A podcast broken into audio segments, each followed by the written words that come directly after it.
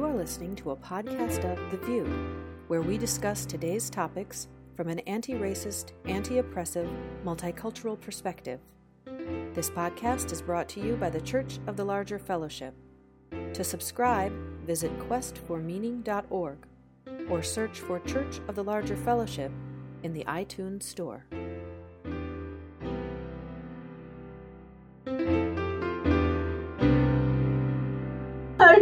Friends. Welcome to another episode of The VUU. We are so glad you're joining us today.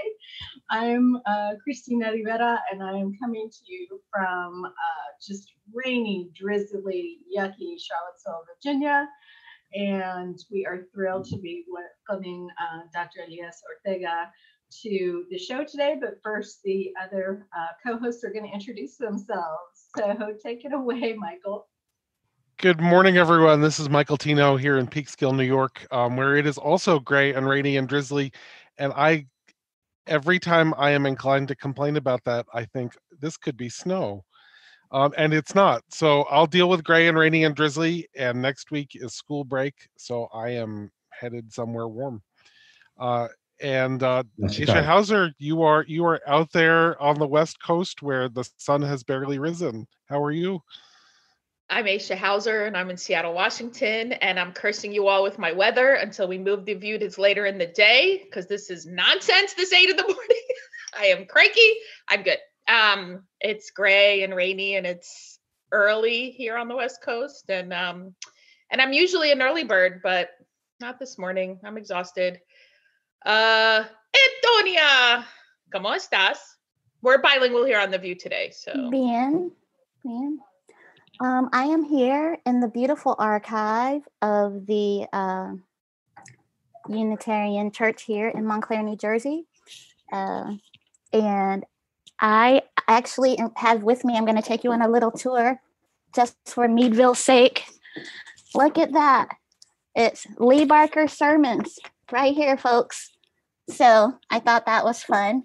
And it is a dreary day. So, la la. February 23rd is here and 29th, 152nd. I hate February. I just want to put that on record. So I know some people hate January, but February is the real booger. So yeah, that's how I'm doing. I will be over on uh, YouTube and please chat away. We are excited to hear what you have to say, and um, I can't wait to pass it along to the people over here in the Zoom room. So see you then. And Lori, are you coming out behind the chalice to introduce yourself? That's okay. We have Lori Sorosky, who's on um, tech, backup tech for us today. So that is who is behind the chalice today. Thank you so much for being with us, Lori. And um, so usually we start off the VUU with um, a roundup of what's going on in Unitarian Universalism. And um, what do we have, folks? So there's UU the vote, and I'm, did they hire someone? Because I'm seeing postings. UU the vote is an initiative by the Unitarian Universalist Association to inspire, empower UUs and other folks to vote this year because it's super important. We're hoping to vote out fascism, hopefully. Fingers crossed. Um, so I don't know though. Does anyone know if they hired someone? I know they were looking. I have not seen an announcement. I haven't seen one either, but fingers crossed. And yeah, and and you can find out more about UU Vote on the UUA website. Um, uh, if you're in a congregation or UU community, check it out. See how you can uh, get in and get participating. It's a it's a great initiative. Um, another initiative that you all can support, uh, Finding Our Way Home, is our Religious Professionals of Color annual retreat. It's coming up this coming March. And every year, the UU Teach-In organization um, collects funds to support religious professionals who are going to Finding Our Way Home. Um, the UUA picks up a big chunk of Finding Our Way Home for registration and travel and lodging, uh, but there's still expenses uh, for people who want to go, for religious professionals of color who want to go. And those expenses can be anywhere from missed income. If they are used to doing circuit um, sermons on Sundays, they're going to miss income. If they, um, you know, want to go out with friends some evening while they're at finding their way home, we want them to be able to do that. These relationships um, and the accountability that we develop um, at finding our way home is what sustains us in large part for the rest of the year to be serving Unitarian Universalism in our communities. And um, often it's the only time that religious professionals get are able to be together in community. And it is in no way, shape, or form to say hyperbolic to say that um, that it saves lives. And um, so, if we are committed to saying that we want um, religious professionals of color in our communities, then we need to support them. And so um, there is, so you can do a PayPal me at uh, UU Teachin, or you can go to uuteachin.org and use the donate link. Anything else out there, folks? We have some uh, some announcements regarding General Assembly have come out this week. Um, I don't think Danielle Di Bona had been announced as the the preacher at the service of the living tradition uh, last week when when we when we last gathered, and that is really exciting. Um, I am actually going to have to go to the service of the living tradition because I will not miss Danielle's sermon. I just I will not. Um, I, I I often go out to dinner during the service of the living tradition. I will admit. Um, and uh, it has been announced very recently that Naomi Klein will be the Ware lecturer, and um, I probably should be more excited than I am about that. Uh, but lots of people I know are excited, and uh, hopefully she'll uh, So, give a somebody posted on my page. I wonder why Naomi Klein. I'm like, my guess is she was the one who said yes because I think every year we try to get Obama or Michelle, either one, Barack or Michelle. We get we. I mean, over the years, they've you know folks have tried to get. I don't want to say big name people, but influencers who really are hard to to or expensive. Um, so my guess is she she may have been third or fourth on the list. I don't know. I mean, God, I have no. She might have been first. I don't know. I'm not spreading rumors. I have no clue. I'm just thinking she may have said yes. I would have loved Winona LaDuke back. She apparently pissed off a shit ton of UUs in Minneapolis, which I'm perfectly fine with. But I think, especially because um, my understanding is this GA Indigenous um, rights and uh, issues are going to be lifted up and we're going to be on the land of the Wampanoag, I believe. And so um, having Winona LaDuke or someone um, who is an indigenous activist would have been great. Yeah, I was kind of hoping for Robin Wall Kimmerer, who uh, is the author of Braiding Sweetgrass, um, which is a six-year-old book that a changed my life, but b just hit the New York Times bestseller list this week Mhm. um, after six years out out in circulation, which is pretty astounding in publication. But she's brilliant and also from the Northeast. Um, Mhm. so I was kind of hoping for her. But she's now in think, North. um, yeah, I think there's a a little bit of a disturbing trend, and and you know I'm thrilled with the choice of the Ware lecture. It's not in so much about this particular choice, but I think one of the the main one of the main reasons that that this Ware lecture was chosen um, was to be able to cli- um, highlight climate change. She's a, for those who don't know, she's a climate uh, change activist, um, author, and um, I think that we need to look at how in the US we are framing that um, dialogue and discussion.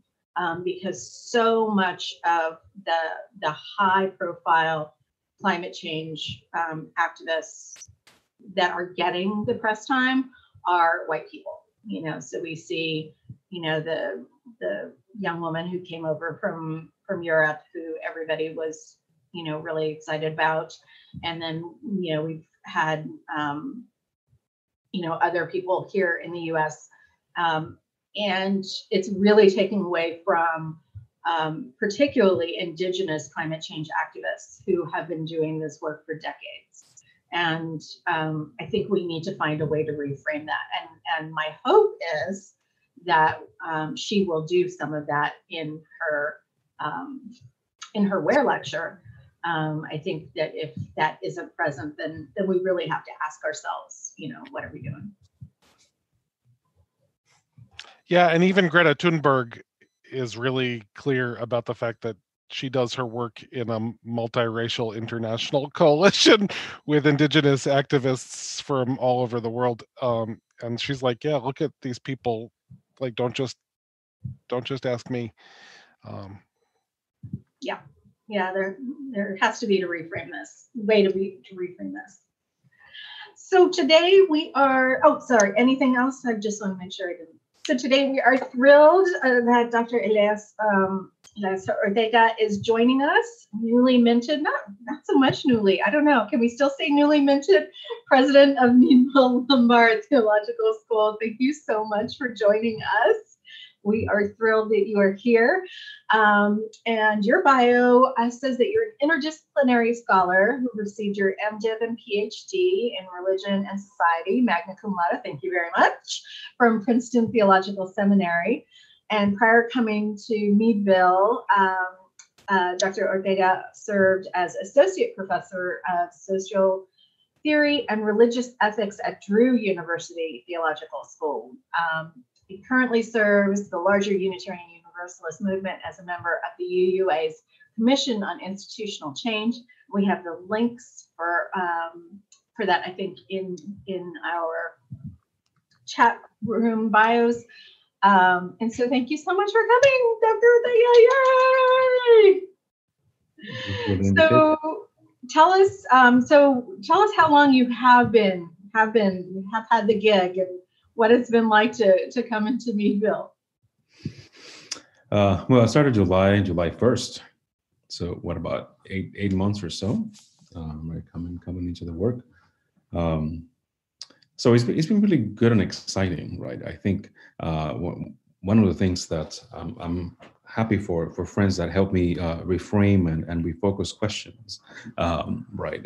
I have a good friend who uh, encouraged me to never ask the question uh, if I'm happy in the job, right? But whether if I'm finding it fulfilling, right, and I'm uh, enjoying it, right? I think that's a, a much better better way to to think about it, right? Because ha- happiness is, is fickle in some ways, and the things that make me happy are not necessarily connected to to the job that I do. I find it fulfilling and, and engaging, right, and, and rewarding in other ways. Uh, but but happiness is not, and that does not mean that I'm unhappy, right, or or upset. Um, I think it's it's more realistic to to the kind of, of work that comes with their opportunities and there are also um, interesting challenges, right, to uh, to manage and, and work through. Um, and I'm finding those to be deeply rewarding. I think um, I need to go back to, to Facebook and do, do a clarification. I, I, posted a couple days ago that I have a great day. It was a good day, but I didn't say why it was a good day.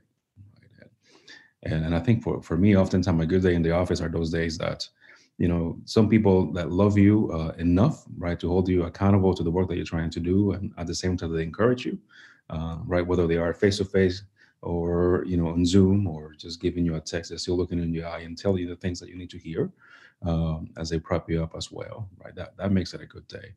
Um, being able to have conversation with folks that support the school right in, in multiple ways uh, financially with their time uh, is, is is really fulfilling right? And here hear for them as to why, right? They they opt to support the school. Uh, for me, it's rewarding.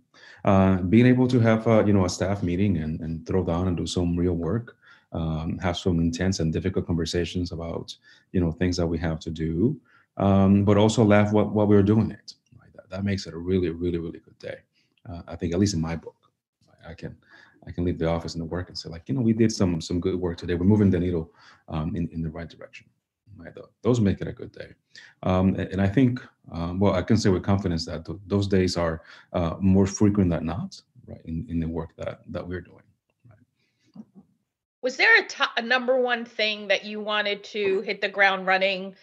Um, I don't want to say change, but transform, modify, add. Is there something that you were like, okay, this is number one on the list of seven? My dog is being very cute. Um, was there something that you came in think that you could talk about that you wanted to change or do mm, so just for my own um, clarification. Is the question more about kind of a, a vision question? Is more about kind yes, of a yes, practical vision. managerial? Well, uh, how about both? What's your vision? What's the vision answer, and what is your practical answer? So, two-part question: A and B. Okay.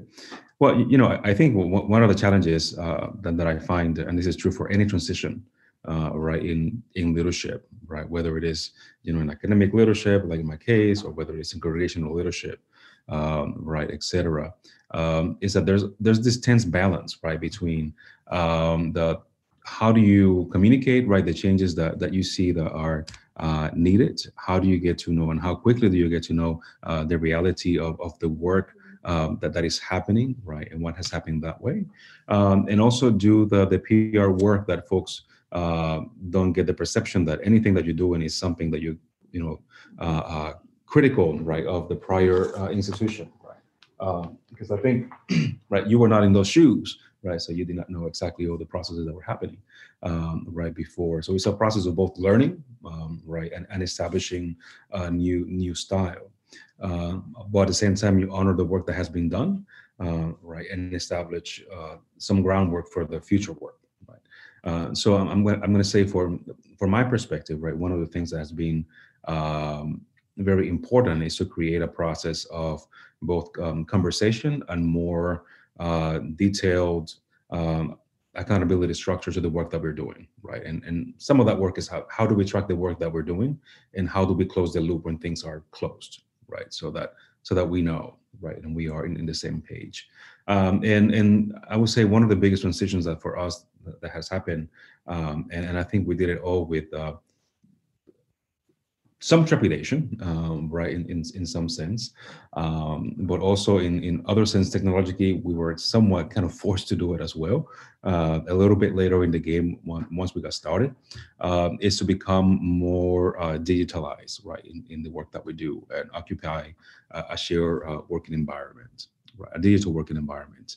Um, and, and I think one of the things that even though uh, it means basically learning a, a, new language from scratch right, and a new uh, flow of, of work, uh, it has also allowed us to have more, um, I'm going to say pertinent conversations right to the work.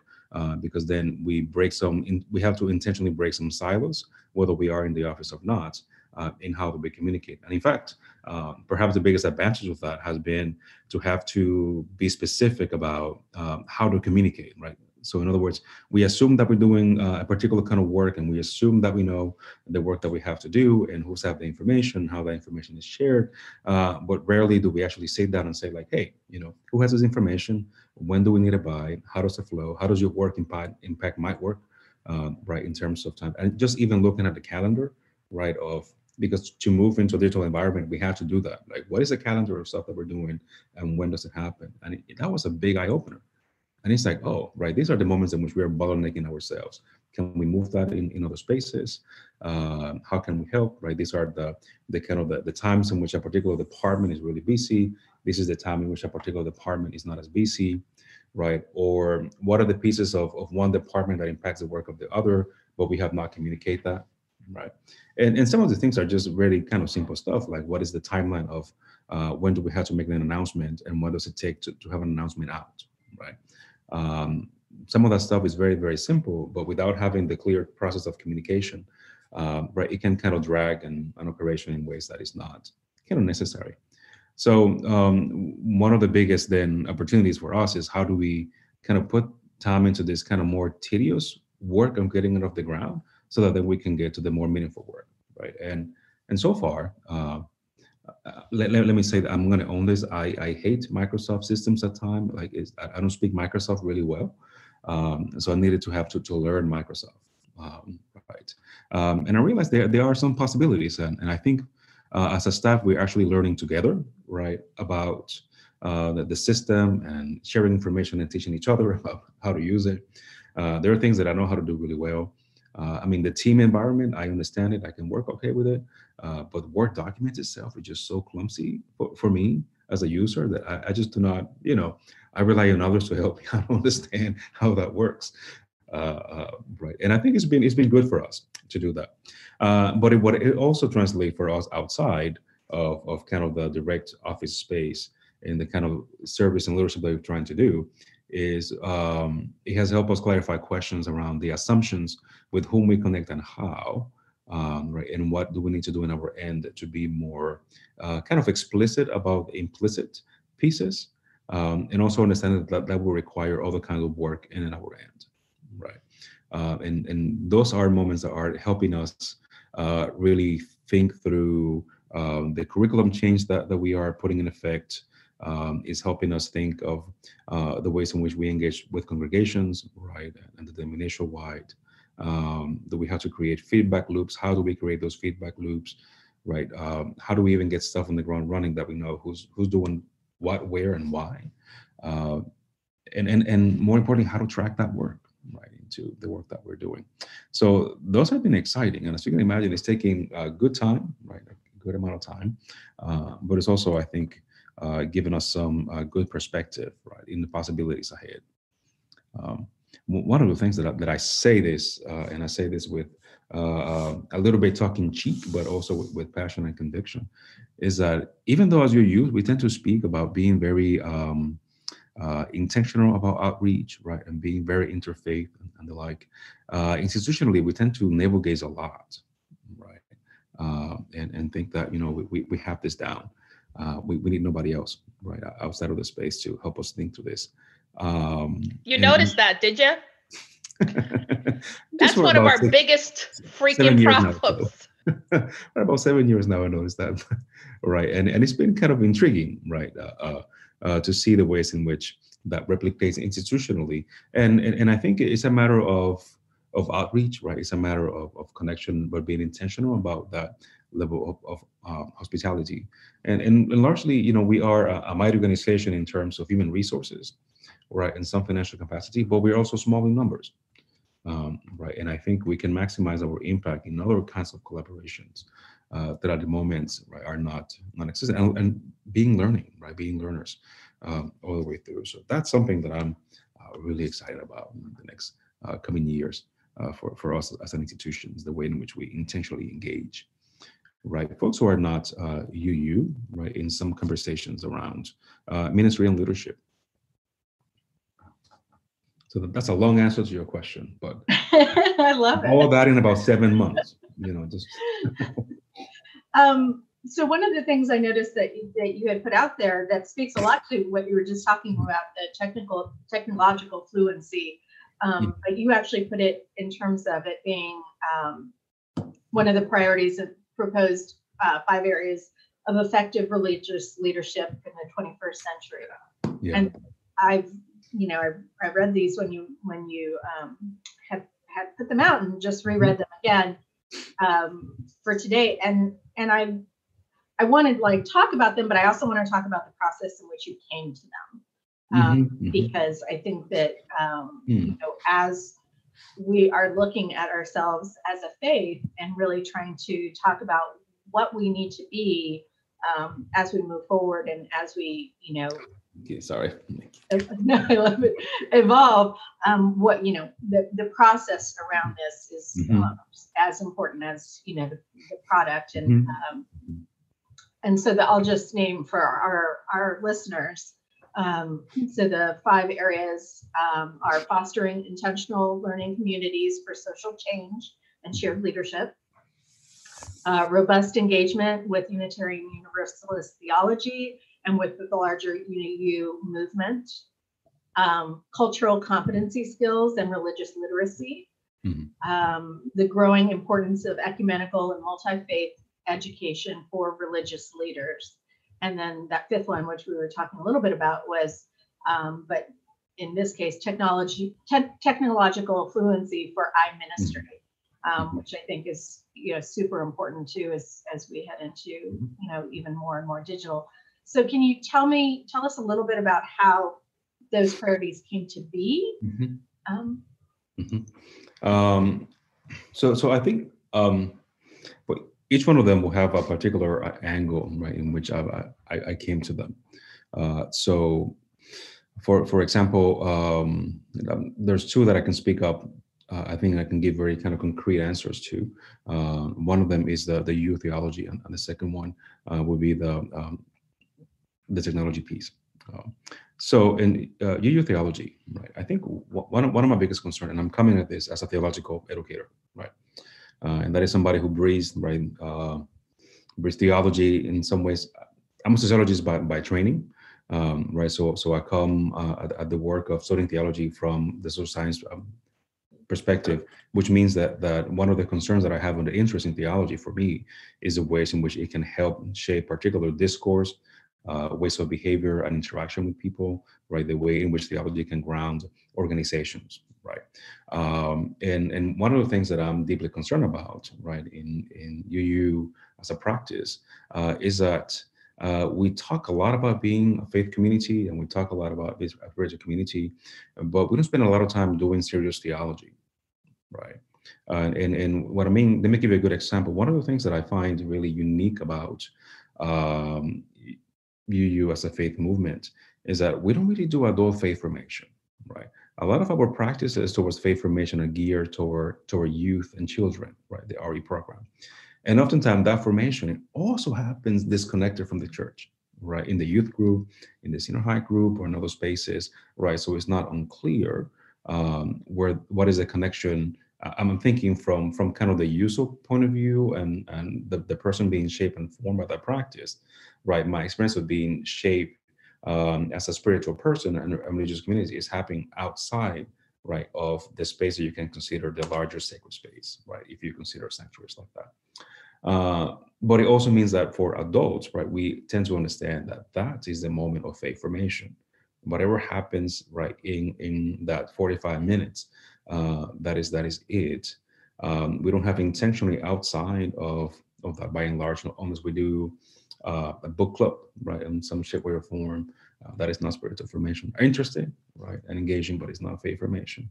Um, but more and large, if we take those 45 minutes, um, I'm, I'm, I'm going to say that most of the folks do not understand uh, the theology of the structure of the service itself. It's not a conversation that we have, right? For example, uh, is the order of service a liturgy, right? If you were to pose that question to folks, folks would be like, "What are you talking about?" Right? Um, and it's like, well, actually, this is this is a liturgy, right? We have secularized elements of it, right? But it's still supposed to move us through particular elements of interacting with the divine, right? Or the holy, or the sacred, or being in community, uh, which whatever name you want to call it. Uh, but that is not something that we do kind of with intentionality, right? Um, but it also means that because we are, um, there's not no polite way of saying this. I'm just going to say. Um, one of the things that we have not done as a movement is help our people heal from religious trauma and hurt, right? Or what I'm starting to call um, for a number of years now, just being more public about this. Uh, we do a lot of theological malpractice, right? Um, and, and what I mean by, by that malpractice is that we don't, as faith leaders, we don't help people heal through the hurt, whatever the hurt is. And then the space that we create, the sacred space, is is is a sanitized space, right? It is not I think any faith community, any religious community, uh, by and large, understand that sacred, holy spaces are dangerous spaces, right? If you look at, you know, the Hebrew Bible, uh, right, the Holy of Holies, the high priest only goes there once, and he goes there once tied with a rope and the chain with a bell, just in case he dies in the holy place, uh, right? Only once a year, right? The other can go there different times in different spaces, right? Or you prepare and do libations to enter into right? The sacred space, if you're a, a practicing Muslim, right? In indigenous religions, right, is the same process, right? The holy is not something that you just interact, uh, right, with uh, laissez-faire. But for UUs, that's not the reality, right? We just we enter in as we own this this space in such a way that this is, you know, we, we could create and we consume it, and if we don't like it, we talk back to you. Uh, right? We, and and I, and I find that uh, what he created is a process that we uh, as a faith movement do not interact intentionally with our tradition, right? Um, and understand uh, not only the, the roots, but also the ways in which the branches have expanded from the roots, right? Uh, and understand the seeds that have fallen and created new trees, right? That are still UU theology. Um, and, and I think we, we as, as a faith community then come to the place that we feel that we can build uh, our own understanding because because we are UU and it's my theology. Um, but that is disconnected, right? It's very individualistic. It's not connected or accountable to, to community as a whole. And it, it doesn't sharpen itself against the tradition. I am by no way a traditionalist, uh, right? But I think you have to understand tradition in order to understand where are you separating from, right? The reasons why, um, and the ways in which it can grow and expand, right? So traditions is not is not static, right? That is traditionalism, and it's dead. Traditions expand and grow, um, right? You, you, gain new vocabulary, you'll learn new things of doing uh, what you do. Right? I think, you know, immigrant communities will learn how to cook in other places, uh, home dishes without the ingredients, and we, you know, we innovate, um, right, in how we're doing it. But it's still kind of your food, right? Um, and and I think that's one of the things that I'm missing, uh, right, uh, in our movement uh, as a theological community, right? Um, and part of the challenge, and I think this is why thinking about theological malpractice and religious trauma is so important, is that to do some of the foundational work would actually require us to struggle through um, our Judeo-Christian heritage, right, in ways that a lot of folks who are coming or hurt because of, of Christianity uh, or Judaism, right, for example, are not particularly ready or equipped to do, right? We have not equipped them as a faith community to do that work, right, and that is an us. I mean, folks talk about J. Luther Adams, Christian theologian, right? Uh, and then folks don't read it because it's too Christian, right? But since J. Luther Adams, what are our other theologians, right? Uh, I mean, we have I mean, the Bismarck the Charlemagne, and others, right? But we do not engage with them in the same way. Uh, Rebecca Parker, right? That's been one of the criticism uh, for her as a theologian that she's too Christian, right? And for many, that's, that's an excuse not to engage, right? So uh, I think that's part of the work that we need to start doing as a faith community, right? Too. Yeah. I think so, there was a question. There. Yeah. So I want to I want to make sure I'm tracking you um, properly because I think what I hear you saying is that um, is twofold. So we have people who are coming in who have been tra- traumatized in their religion in their previous religious upbringing in some other faith or denomination. Um, and so we're not doing a good job of I- identifying that those folks need a specific type of trauma ministry to mm-hmm. be able to then engage in a deep Unitarian Universalist um, experience. And so I, I think I hear that. And then I think I also hear for folks who are coming to us that don't have that trauma experience, we're also creating trauma in that we've sanitized our spaces so much to try and not further harm mm-hmm. those folks who are coming in with that previous trauma mm-hmm. because because we're not doing a good job of actually addressing the trauma. We're just trying to make a space that feels good and because you know the, the lowest common denominator it almost becomes of you know because we're not actually addressing that. Is that, mm-hmm. am I interpreting that right? Yes, yes, I, I think that is correct. Um, you know, recently I have a conversation with Reverend Jan Carlsson-Bull, um, and we were talking about this issue. And uh, one of the things that she shared with me uh, is that uh, the way that she uh, has talked about this is uh, using metaphors of souvenirs and scars. Uh, right, so you have scar tissues and souvenirs uh, in in the context of your religious experience, um, right? And that means that you know with scars, we actually both talk about scars, right? You tell the stories about them, and, and sometimes you know they are not painful, and sometimes they they hurt, right? Every so often, um, right? So it, it is it, it is a reminder, right, of, of what happened. Uh, but you also have souvenirs, right? That it remain it reminds you of, of the good time, the enjoyment. The stories attached to them are different, uh, right? So we have to be able to we have to be equipped to be able to do both, right? Uh, but the injury itself, even if it's still painful and you have a scar, scar tissue, right, and is healing or it has healed, right? It might impact your movement, right, and your mobility, right, and, and your health, but you still continue right on. Um, and I think that is part of the the challenge, right? And and how, how do we do that with um, authenticity, right? And and calling us into being deeply accountable, right, to, to the movement. Because otherwise it becomes the, well, I believe whatever I want, right?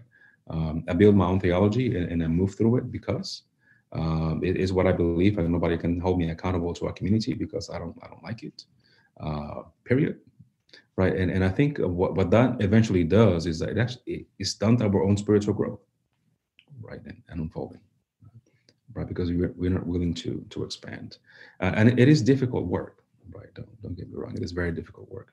Um, I know personally I have some experience in seminary that I'm still right um, kind of working through right and part of it was the particular context in which I was uh, that I needed to to really work through some stuff and in fact I was having a conversation with you know a colleague from the very similar time um, and actually my colleague and my spouse and both say the same thing right? Just be careful that you don't you know reawaken that you know experience from seminary and and fall into the same patterns right? And it was a good signpost because i was not aware right that i was kind of starting already the same uh, kind of you know mood uh, and that was a really helpful wake-up call right uh, to me. To like wait hold on that's true but he also pointed that i still have some stuff to work through from that time that i haven't right necessarily worked uh, worked through um, and I'm I'm starting right to make some of those phone calls and say like, hey, you know, we need to talk about a couple things. you know, it might not be important for you, but this is something that is important to me, um, right, as a person. Uh, so then to move on in, in the other conversation, was okay, about uh, technology. Uh, part of my background is in, in thinking through um, um, telecommunications, right? Communication technology uh, has been part of my own research interest, the way in which technology kind of shape what it means to be human, right? How do we understand the world? How do we interact with the world? I mean, these little machines now, right? Many of us didn't grow up with them, uh, but for you know a younger generation, right, Z and beyond, like this is an extension of their senses, right? This is not, a, this is not one an apparatus, right? This is part of the way in which they interact and experience the world, um, right?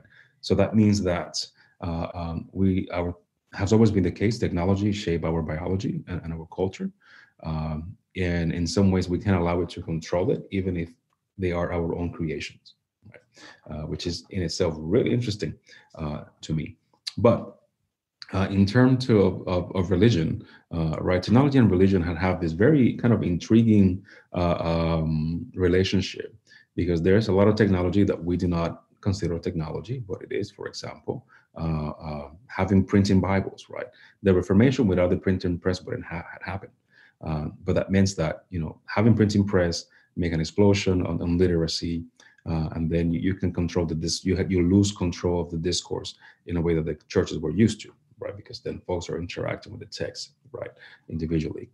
Uh, then later on, you can think about radio, right? Radio technology kind of allows uh, interaction of, of, folks from different parts of the country or the world uh, to hear expressions of, of, about their religion differently than what they're used to. So I'm starting thinking kind of early televangelism, right, via uh, the radio or even TV, right. Um, I always joke that in the Caribbean there was a, a an evangelist.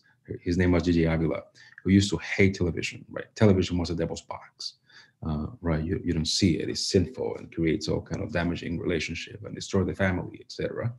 Um, forward 15, 20 years later, he's the biggest evangelist in the Caribbean, Central South America. Uh, right. So he learned how to then maximize that particular space. Uh, Dr. Ortega, can I just um I want you to go back to something because the point about adult faith formation because i think actually it's why a lot of people go to seminary. I'm making a generalization and y'all can be upset at me if you want to our viewers but i genuinely believe over the time i've been a unitarian universalist one thing i've noticed about some people not all hashtag not all people um, who go to seminary do so because they are not fulfilled in their own congregation not necessarily because either they should be a minister or it is helpful to them or the denomination that they go into ministry. However, that's a phenomenon that I've absolutely noticed. So, is there, and then you alluded to that, like, you know, there's trauma, there's um, been neglect of really centering our theology. So, what are the ways that you envision Meadville Lombard addressing that with your seminarians now? Um, So I'm making a note to myself something that I want to forget to to share with you. Uh, you know, for me, this, these two pieces are connected, right? And and and and what I want to say that uh, to, to, close the point on technology is that a lot of us are doing religion technologically, right? Because we don't feel that we have to necessarily be in community, um, either because of work commitment, uh, space, uh, etc. Um, our experience of religion is becoming digitalized, and that is either one to one, oftentimes one to many and and not all spaces are created equal right, uh, in that experience, and how do we interact? Um, but what, what that also means is that then our faith formation path become kind of tailored and individualized, right? Uh, what I what I can consume, uh, where I consume it, uh, but it also expansive, right? The, the the market for religious ideas now is you know you log in in youtube and you just type whatever you want and you can expose yourself right to a lot of different ways of understanding right the, the religious universe now um, i think this is not a problem solely uh, about UUs as a faith but it's a problem that i that i think is a trend in theological formation in general right you have a, a generation uh, between let's say uh, 30s and, and 20s right that grew up um, maybe with minimal exposure uh, to religion, right? Um, or to multiple exposure uh, exposure to religion, but not kind of religious in, in the traditional sense, right? In which, you know, either Sunday, Saturday, or Friday are the times in which you're uh, a faith community, right? Whatever that, that may look like. Uh, so folks are becoming then energized uh, either in, in through the college experience, university, uh, through a life crisis or, or a life change, right? Folks have an experience to start seeking, right, for connection. Um, and and what I'm experiencing, right, either uh, and this is not solely UU, I think this is theological education in general, uh, is that folks are understanding that in congregational life becomes kind of religious and faith light in some ways, um, right? That the only path towards uh, uh, fulfillment, right, or, or deeper growth is to go to a theological school. Now, keep in mind, uh, some other denomination I'm thinking, uh, we don't have anything similar to what Pentecostals do via Bible institutes, right? That are more kind of localized spaces of, of some theological education and formation, uh, right? We don't have anything akin to that, right? So we create uh, a challenge. Um, related to that, and this is particular uh, for us UUs, uh, is that the, the only path that we have authorized for, for religious leadership as a movement so far uh, is to become a minister, right? And, and in some ways, that is, that is the only path that become kind of really um, authorizing spaces that are, are granted uh, the kind of recognition, right, of, of leadership. Um, and that also means that you will have uh, kind of lay leaders who are committed committed to the movement, right, who want to do very uh, creative work, has a potential and a passion to do it, that feel um, kind of the need, right, to go to seminary to have their ministry, right, which is active, uh, um, acknowledged as ministry, right. Um, and again, this is part of the dynamic. There's nowhere in the books, um, right? But I think it's some of the dynamics that you oftentimes see for folks and have here over uh, over the years, right? Folks commenting, right? That that is that that process. Now, in terms of of, of seminary education, right? What what are we doing and what we can do?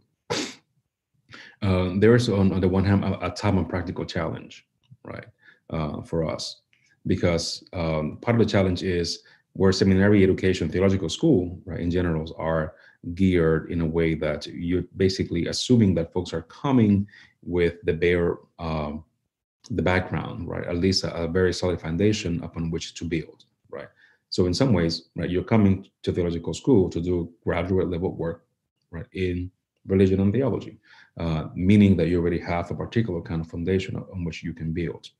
Um, but that is oftentimes not the case, right? So folks uh, are learning kind of the, the one-on-one basics, uh, right, of UU theology and history and information at the same time that they have to move through um, a challenging curriculum, right, um, that is preparing you for ordained ministry, right, or any other kind of, of, of, of uh, faith service, and and that creates uh, a kind of dichotomy that I'm thinking from a from a learning perspective, right? You are kind of compressed, right? Because you're already coming with deep lacunas right into the work. Uh, so um, at this particular moment, right, the way in which I can see that shifting, right, is with intentional conversations and interaction with uh, faith communities on the ground, right, congregations, uh, right. What our congregations are actually doing uh, and how can we partner with congregations to kind of both understand what are the challenges they're facing on the ground, uh, but also help uh, equip, right, promote uh, the kind of theological literacy, right, and practices to shape formation. And in fact, one, one of my hopes of that is that I think that can actually lead to the growth of the movement. Uh, right? Because then folks will not feel that they have to go to another faith community, right, to be deeper into the work. We have a, a really um, robust conversation happening online uh, about trauma, religious trauma, and ministry. And uh, I want to throw out two questions that folks um, have put uh, in our online chat. One from Kiana Perkins, super fan of our show, um, who uh, wonders in if we're talking about trauma-informed faith formation, where is the intersection of therapy and faith?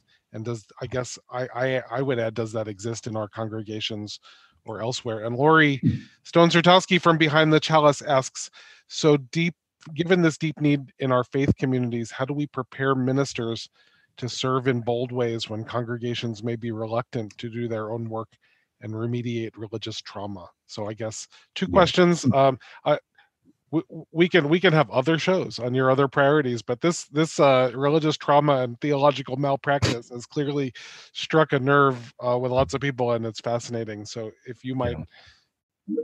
actually um, I'm, I, I, can answer the question but i need to make a caveat first and a sure. very important one uh, because the, the membership professionals is the organization that is having a lot of this conversation uh, on religious trauma right? And I think last last year they put a conference together right on the topic. Uh, they have folks who are operating trauma informed, and they're doing a, a, workshop in GA, right, dealing with the topic. And I think that that, that is important, right, to to to recognize and lift up that work because because it is happening. Um, and and the reason I think uh, one of the reasons that is not often recognized, right, is because the the work that they do is not oftentimes framed as, as ministry, right? And again, given that the role that we recognize as ministry uh, is more often than not, right, the ordained minister, right, the the ministers, the the, the work of the different teams, right, even the, the board, the work that the board do is ministry, right. Uh, the work that the worship team does is ministry, right. The RE work is ministry, right. Uh, um, the membership engagement, right, that is ministry, right. Stewardship is ministry, uh, but we don't we don't see it as as such more often than not some contexts are different, right? I don't want to overgeneralize, but I think um, my sense is as, as a mood, right? That's not our, our discourse. Um, in, in, my understanding, one of the reasons the membership professionals, right, starting to do this trauma informed work is because they are the first responders oftentimes, right? And into they are the ones who pick up the call when somebody's in crisis to make the appointment with the minister or somebody else, um, right? And when you make that phone call, then you have the conversation with with the folks, right? So they are the ones that are you know, interacting uh, right away and doing the first line of ministry right in, into the work. Um, so um, I, I just wanted to, to lift that up because I think it's important, and, and I will say that it's even actually shaping the own way in which I think about this this conversation. Right. Um, in in terms of of how uh, we work that then for theological education and preparing ministers for, um, I'm I'm going to share this idea, and it could be a little hmm, I don't know how we're going to land with folks, but uh, as a sociologist, right, I think that one, one of the realities in our congregations is that um, what I'm encouraging folks and students to think about is that any particular ministerial context uh, should be kind of presumed to be an after after pastor situation, right?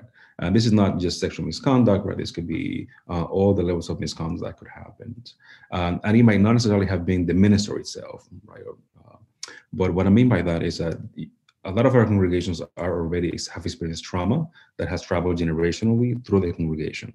Um, and oftentimes folks are not even aware, right, of that, but it live in this space, right?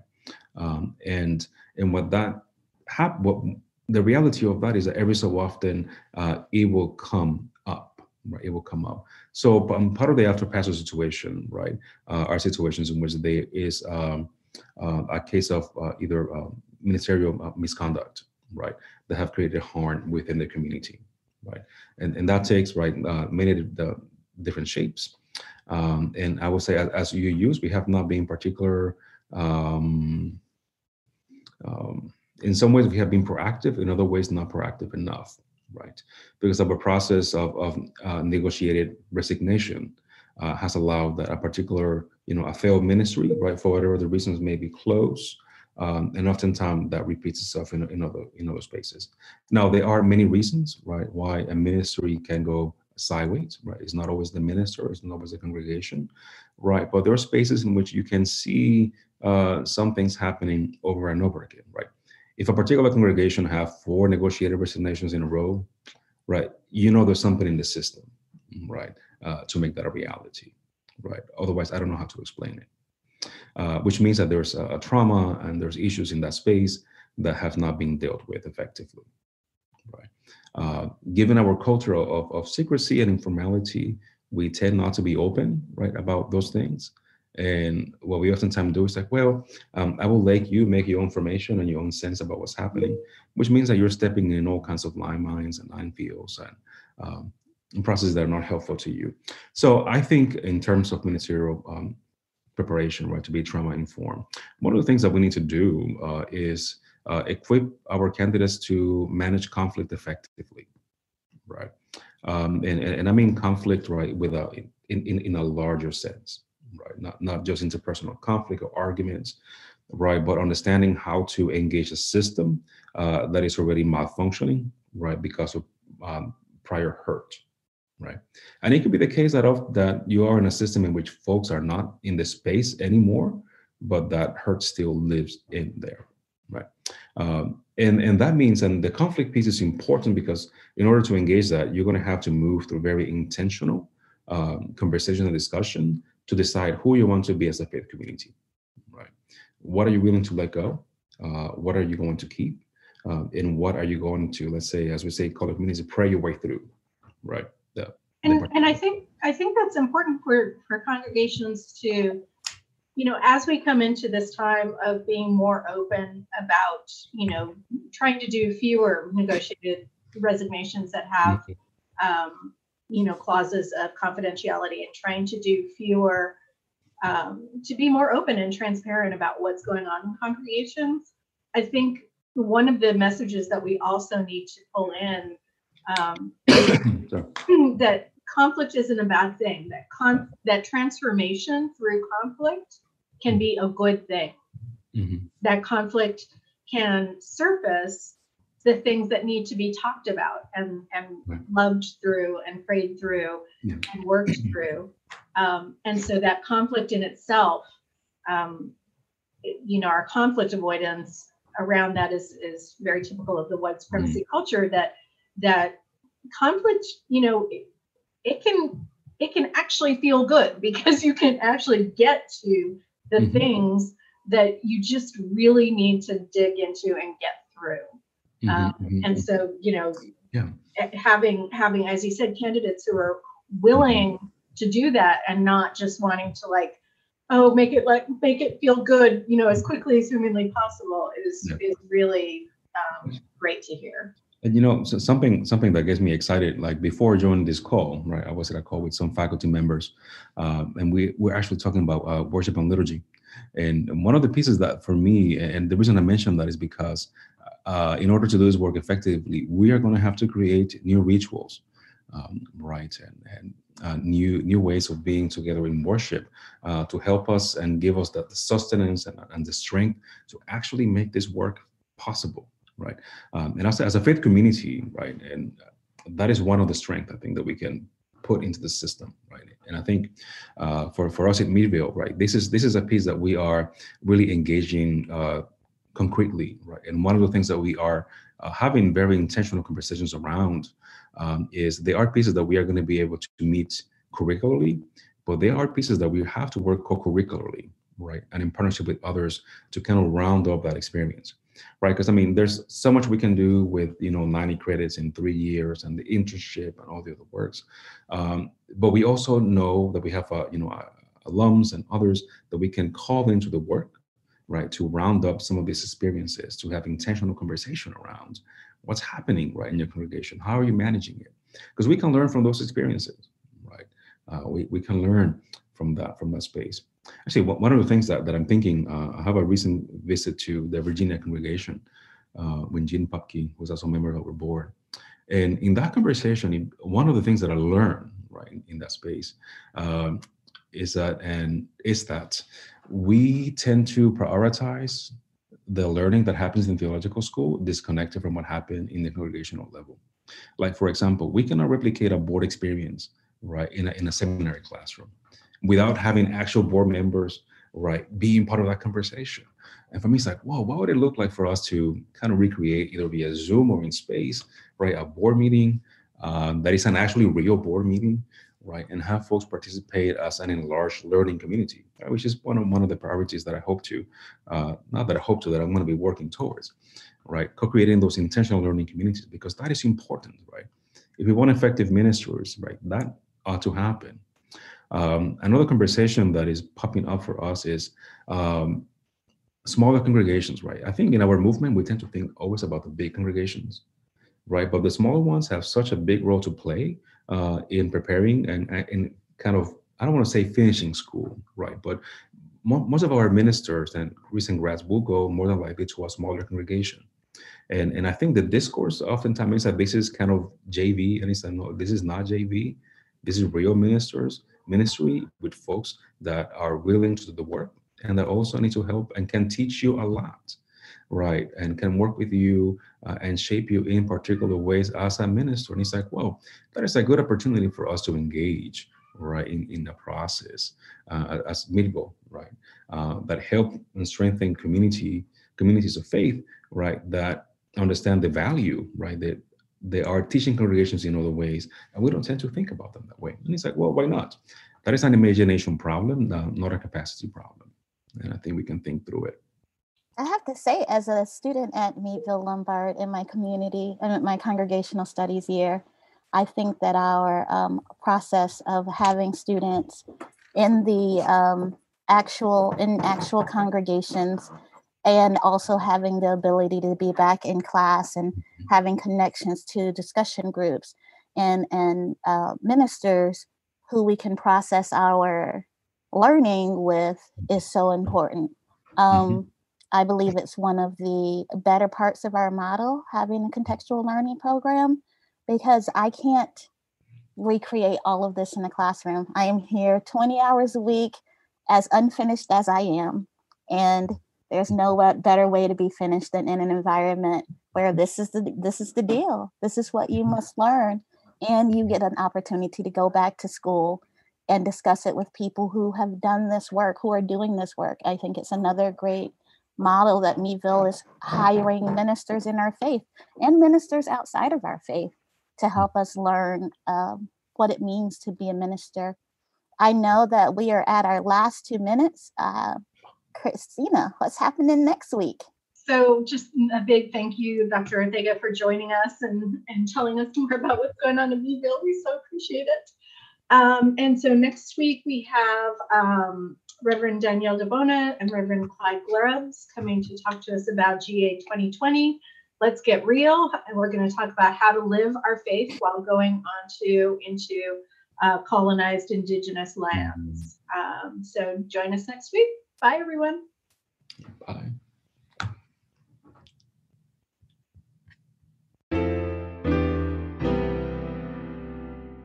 This has been an episode of The VUU.